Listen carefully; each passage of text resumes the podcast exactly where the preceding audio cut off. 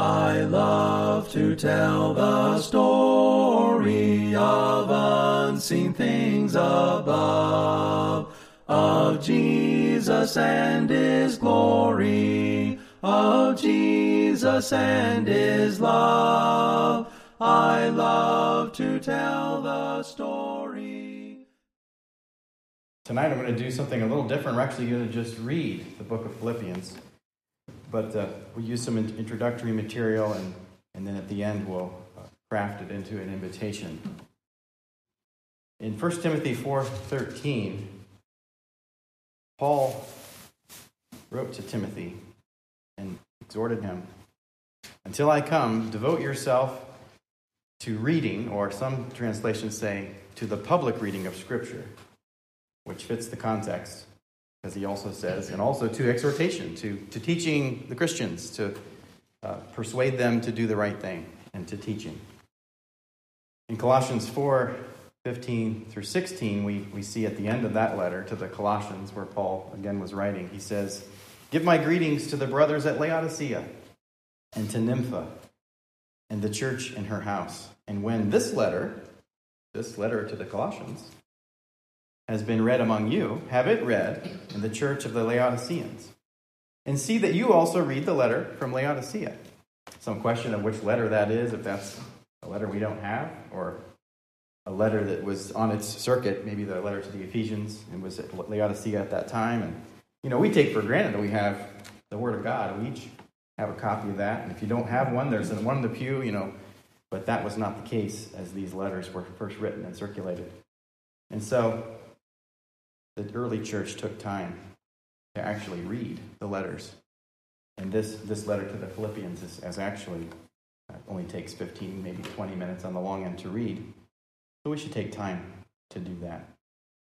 And I want you to use your imagination tonight as we read this. Let's step back in time and, and let's imagine that we are the church in Philippi to whom this letter is addressed. Keep in mind that, that Paul established the church at Philippi. Read through the book of Acts and, and figure all of that out.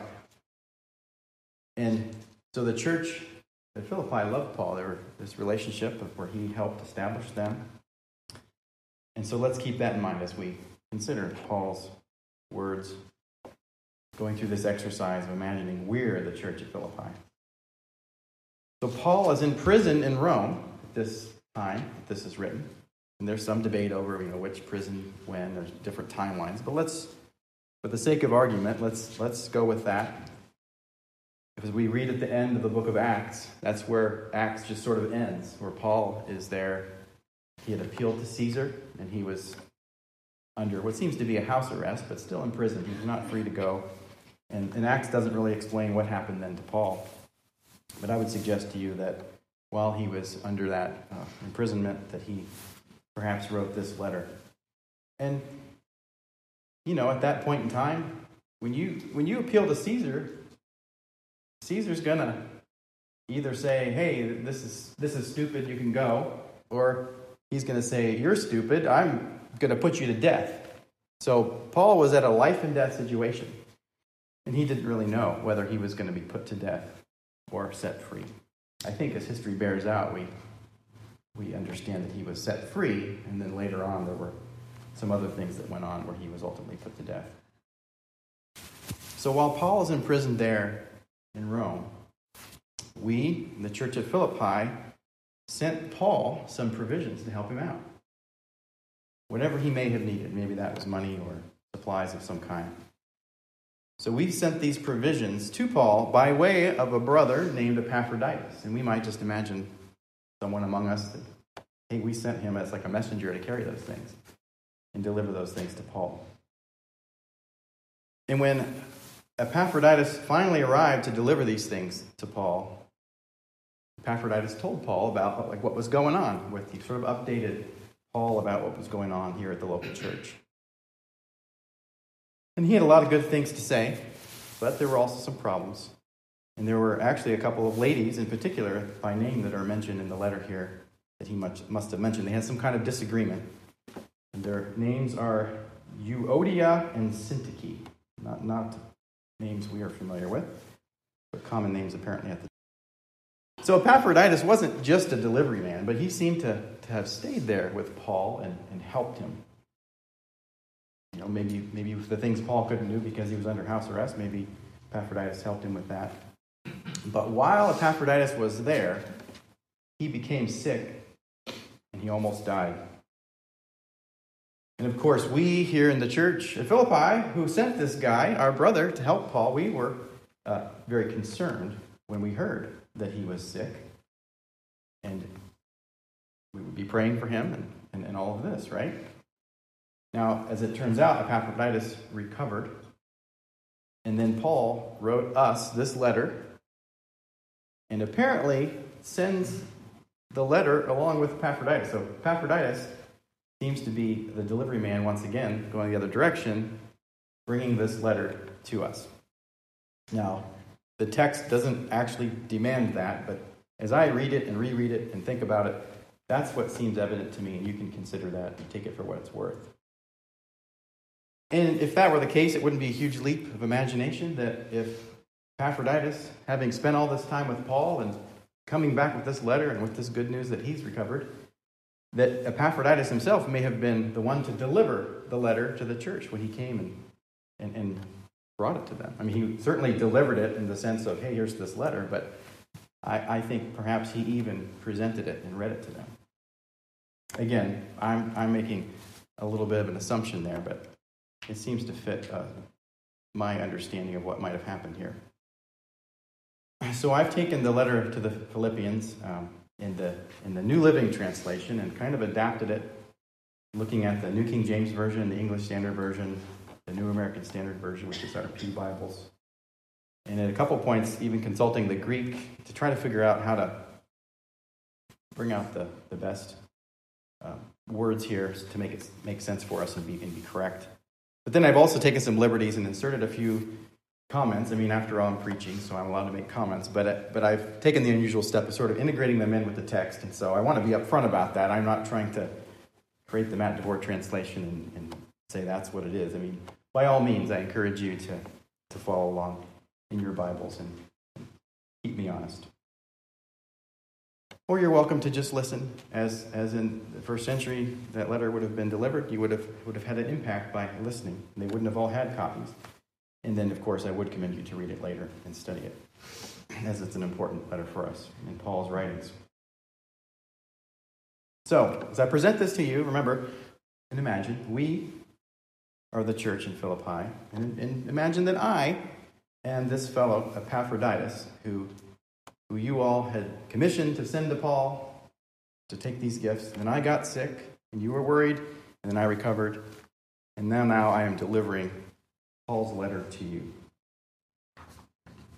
With those comments, let us begin reading Paul's letter to the Philippians.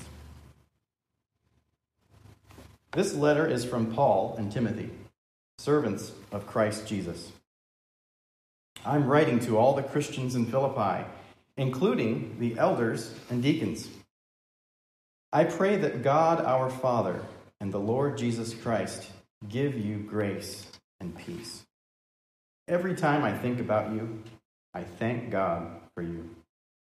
Every time I pray, I pray for all of you with joy for you have been my partners in spreading the good news about Jesus Christ. From the time you first heard the gospel until now. And I am sure that God, who began the good work in you, will continue his good work until it is finally completed on the day when Christ Jesus returns. So it is appropriate that I should feel this way about all of you, for you have a special place in my heart. You share with me the special favor of God, both in my imprisonment and in defending and confirming the truth of the good news. God knows the degree to which I love you and miss you with the tender compassion of Christ Jesus. In the same way, I pray that your love will overflow and increase more and more, and that you will keep on growing in knowledge and understanding and wisdom. For I want you to understand what really matters, so that you may live pure and blameless lives until the day of Christ's return. I want you to always be filled with the blessings of God, the righteous character produced in your life by Jesus Christ. For this will bring much glory and praise to God. And I want you to know, my dear brothers and sisters, that everything that has happened to me here in this Roman imprisonment has helped to spread the good news. For everyone here, including everyone in Caesar's imperial guard, knows that I am in chains because of Christ.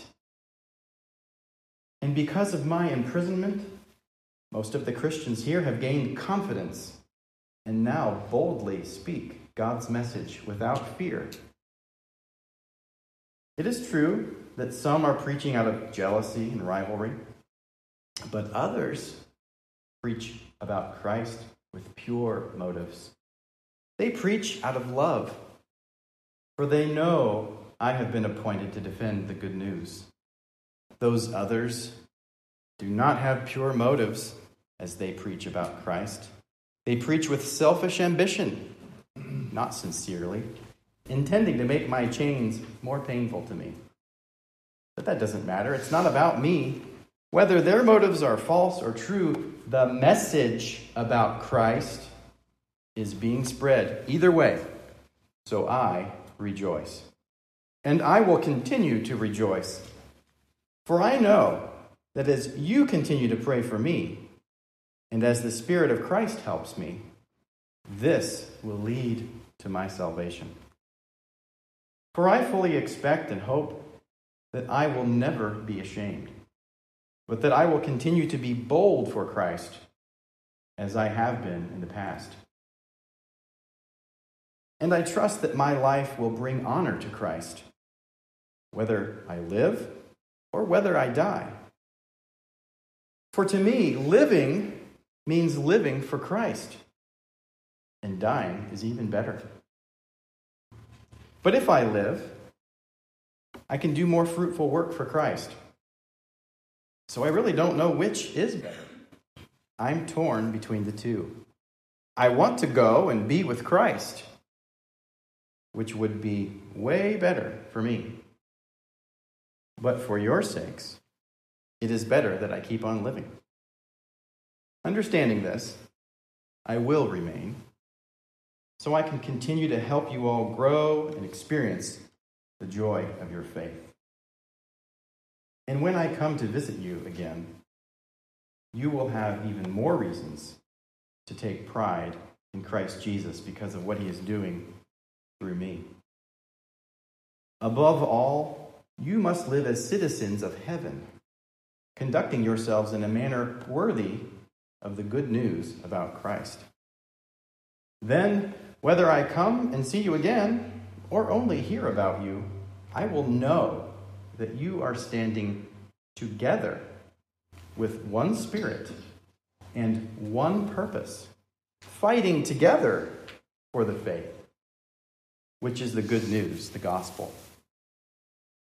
Don't be scared or discouraged by your opponents. This will be a sign to them that they are going to be destroyed, but that you are going to be saved, even by God Himself. For you have been given not only the privilege of trusting in Christ, but also the privilege of suffering for Him. We are in this struggle together. You have seen my struggle in the past, and you know that I am still in the midst of it. Is there any encouragement from belonging to Christ? Any comfort from his love? Any fellowship together in the Spirit? Are your hearts tender and compassionate? Then make me truly happy by agreeing wholeheartedly with each other, loving one another, and working together with one mind and purpose. I want you to get along. Don't be self centered or arrogant. Don't try to impress others. Be humble, thinking of others as better than yourselves. Don't look out only for your own interests, but take an interest in others too. You must have the same attitude that Christ Jesus had. Though he was God, he did not think of equality with God as something to cling to. He didn't need to hang on to that. Instead, he gave up his divine privileges and took the humble position of a slave and was born as a human being. When he appeared in human form, he humbled himself in obedience to God and died a criminal's death on a cross. Therefore, God elevated him to the place of highest honor and gave him the name above all other names. That at the name of Jesus, every knee should bow in heaven and on earth and those in the grave. And every tongue declare that Jesus Christ is Lord, to the glory of God the Father. Dear friends, you always followed my instructions when I was with you. And now that I am away, it is even more important. Work out your own salvation with fear and trembling. For God is working in you, giving you the desire and the power to do what pleases Him. Do everything without complaining and arguing so that no one can criticize you. Live clean, innocent lives as children of God, shining like bright lights in a world full of corrupt and sinful people. Hold on tightly to the word of life. Then, on the day of Christ's return, I will be proud that I did not run the race in vain and that my work was not useless. But I will rejoice, even if I lose my life, pouring my life out like a drink offering to God, just like your faithful service is an offering to God. And I want all of you to share that joy. Yes, you should rejoice, and I will share your joy. Now, I want to tell you about a couple of faithful brothers who are a good example for you. If the Lord Jesus is willing, I hope to send Timothy you soon for a visit. Then he can cheer me up by telling me how you are getting along. I have no one else like Timothy who truly cares about your welfare. All the others care only for themselves and not for what actually matters to Jesus Christ. But you know how Timothy has proven himself. Like a son with his father, he has served with me in preaching the good news. I hope to send him to you just as soon as I find out what is going to happen to me here with my trial before Caesar. And I have confidence from the Lord that I myself will come and see you soon. In the meantime, I thought it would be a good idea to send Epaphroditus back to you. He is a true brother, co worker, and fellow soldier. And he was your messenger to help me in my need. I am sending him because he has been longing to see you. And he was very distressed that you heard he was ill. And he certainly was ill. In fact, he almost died but God had mercy on him and also on me, so that I would not have one sorrow after another. So I am all the more eager to send him back to you, for I know you will be glad to see him, and then I will not be so worried about you. Welcome him in the Lord's love and with great joy, and give him the honor that people like him deserve. For he risked his life for the work of Christ, and he was at the point of death while doing for me what you couldn't do from far away. Whatever happens, my dear brothers and sisters, rejoice in the Lord. I never get tired of telling you these things, and I do it to safeguard your faith. Watch out for those dogs, those who do evil, those mutilators, those Judaizers who say you must be circumcised to be saved. For we who worship by the Spirit of God are the ones who are truly circumcised. We rely on what Christ Jesus has done for us. We put no confidence in human effort.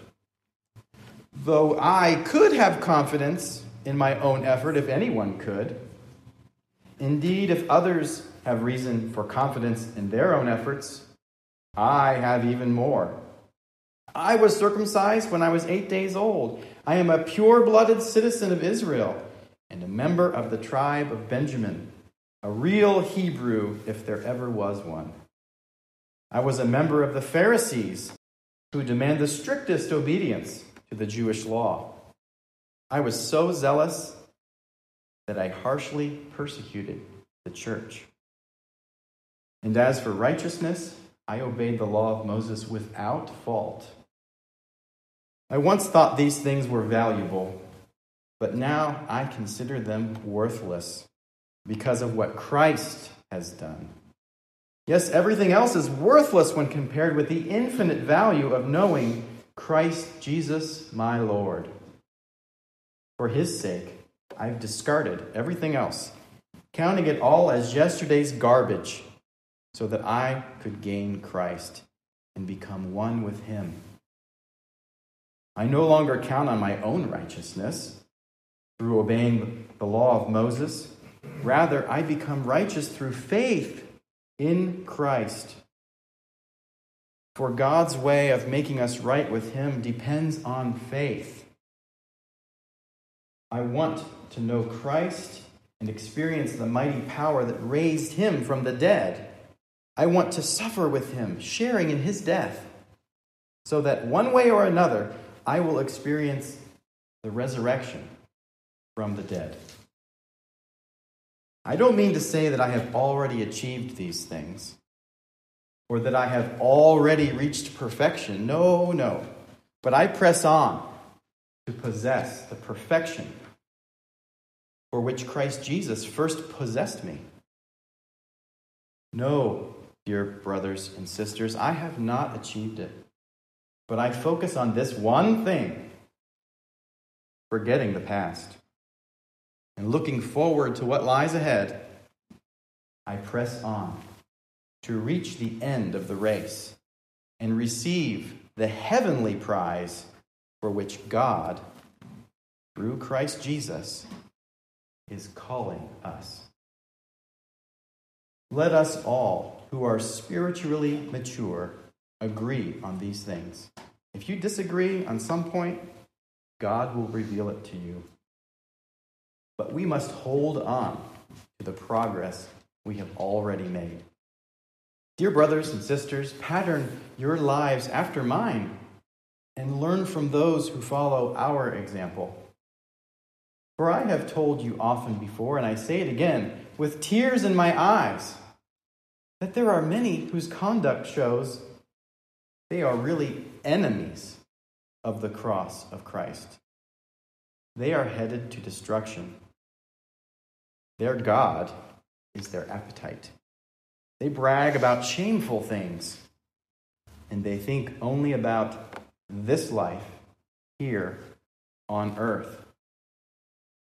But we are citizens of heaven, where the Lord Jesus Christ lives, and we are eagerly waiting for him to return as our Savior. He will take our weak, mortal bodies and change them into glorious bodies like his own. using the same power with which He will bring everything under His control. Therefore, my dear brothers and sisters, stay true to the Lord. I love you and long to see you, dear friends, for you are my joy and my crown. Now I appeal to a couple of the sisters there, Euodia and Syntyche. Please, because you belong to the Lord, settle your disagreement. And I ask you, you, sir, my one true partner and companion, you know who you are. I ask you to help these two women. For they worked hard with me in telling others the good news. They worked along with Clement and the rest of my coworkers, whose names are written in the book of life. Always be full of joy in the Lord. I say it again rejoice. Let everyone see that you are considerate in all you do. Remember, the Lord is coming soon. Don't worry about anything. Instead, pray about everything. Tell God what you need and thank Him for all He has done. Then you will experience God's peace, which exceeds anything we can understand. His peace will guard your hearts and minds as you live in Christ Jesus. And now, dear brothers and sisters, one final thing. Fix your thoughts on what is true and honorable and right and pure and lovely and admirable. Think about things that are excellent and worthy of praise. Keep putting into practice all you learned and received from me, everything you heard from me and saw me doing. Then the God of peace will be with you. How I praise the Lord that you are concerned about me again. I know you have always been concerned about me, but you didn't have the chance to help me. Not that I was ever in need, for I have learned how to be content with whatever I have. I know how to live on almost nothing or with everything. I have learned the secret of living in every situation, whether it is with a full stomach or empty, with plenty or little. For I can do everything through him who gives me strength. Even so, you have done well to share with me in my present difficulty. As you know, you Philippians were the only ones who gave me financial help when I first brought you the good news and then traveled on from Macedonia. No other church did this. Even when I was in Thessalonica, you sent help more than once. Don't get me wrong, I don't say this because I want a gift from you. Rather, I want you to receive a reward for your kindness. I'm so pleased with what you've done, the faith you've shown. At the moment, I have all I need and more. I am generously supplied with the gifts you already sent me with Epaphroditus. They are a sweet smelling sacrifice that is acceptable and pleasing to God. And this same God who takes care of me will supply all your needs from his glorious riches which have been given to us in Christ Jesus. Now, all glory to God, our Father, forever and ever. Amen. Give my greetings to each of God's holy people, all who belong to Christ Jesus. The brothers who are with me send you their greetings. And all the rest of God's people send you greetings too, especially those in Caesar's household. May the grace of the Lord Jesus Christ be with your spirit. That is the end of the letter. We jump back to chapter 2. in verse 6. I think this was also our scripture reading. We read there about Jesus and how he humbled himself and how we ought to humble ourselves. Though he, Jesus, was God, he did not think equality with God as something to cling to. Instead, he gave up those divine privileges and came to live on earth as a human being. He humbled himself to God even to the point of dying on a cross for you and for me. As, as Seth alluded to in his comments at the Lord's Supper, that's, that's the death we deserve. And he died for us, paid the price for our sins. And in verse 9 of chapter 2, it says, Therefore God elevated him to the place of highest honor and gave him the name above all other names. That at the name of Jesus, every knee should bow in heaven and on earth, or under the earth, or as I said, in the grave.